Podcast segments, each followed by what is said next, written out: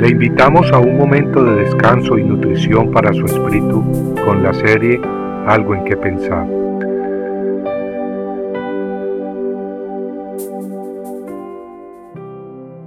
Él te ha declarado, oh hombre, lo que es bueno. ¿Y qué es lo que demanda Jehová de ti? Sino solo practicar justicia, amar la misericordia y andar humildemente con tu Dios. Miqueas 6:8. La Biblia nos enseña que la humildad es una virtud demandada por Dios para nosotros. ¿Y cuánto necesitamos aprender en esta área? Me recuerdo de aquel que se decía ser muy humilde, nada de orgulloso ni vanaglorioso. Un poco extraño, pues se decía humilde, pero se vanagloriaba de su humildad. Pero en serio, a veces ni sabemos qué significa ser humildes como que si pudiéramos fabricar esa virtud andando todo cabizbajos y tristes todo el tiempo. Pero esa es una imagen equivocada de humildad. Que el Señor nos ayude a ver con luz la verdadera humildad que necesitamos tener. Ser humildes es entender nuestra posición ante Dios y ante los hombres.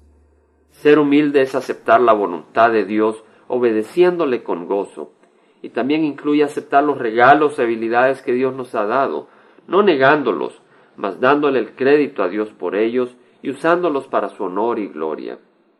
Desgraciadamente muchos tenemos los ojos bastante enfermos y el corazón bien duro. Nos cuesta ver qué orgullosos somos y nos cuesta entender y aplicar a nuestras vidas las enseñanzas de Dios al respecto. Pero la palabra nos da el ejemplo de Cristo, quien, tal como leemos en Filipenses 2, aunque existía en forma de Dios, no consideró el ser igual a Dios algo a qué aferrarse, sino que se despojó a sí mismo, tomando forma de siervo, haciéndose semejante a los hombres, y hallándose en forma de hombre, se humilló a sí mismo, haciéndose obediente hasta la muerte y muerte de cruz. Cristo pues bajó a la tierra hace dos mil años en obediencia a la voluntad del Padre, para venir a rescatarnos, para enseñarnos el camino y darnos vida eterna. Él siendo rey vino a servirnos, y ahora él mismo nos pide que también nosotros tengamos esa actitud humilde de siervos de Dios. En Filipenses 2.3 leemos, Nada hagáis por egoísmo o vanagloria, sino que con actitud humilde cada uno de vosotros considere al otro como más importante que a sí mismo. Necesitamos pues que Dios nos ilumine y nos dé el deseo y el poder para caminar en obediencia a Él. Al hacerlo aprendemos humildad. Esa humildad que se aprende no intelectualmente, sino que es el resultado de nuestro caminar en la presencia, la luz, el amor y la voluntad de Dios.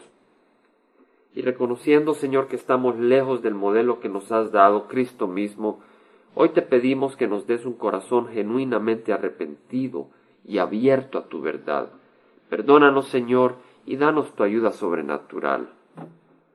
Danos tu luz y el deseo y el poder para caminar en obediencia, con corazones gozosos, humildes y misericordiosos, reflejando el poder y el amor de Cristo en nuestros hogares, con nuestras esposas y esposos, en nuestro trabajo, en la iglesia y en la calle. Te lo pedimos todo en nombre de nuestro gran Señor y Redentor Jesucristo. Amén. Compartiendo algo en qué pensar, estuvo con ustedes Jaime Simán. Si usted desea bajar esta meditación, lo puede hacer visitando la página web del Verbo para Latinoamérica en www.elvela.com. Y el Vela se deletrea E L B de verdad E L A, donde también encontrará otros materiales de edificación para su vida. Puede también escribirnos a El Vela Pio Box 1002 Orange, California 92856, Estados Unidos. Dios le bendiga.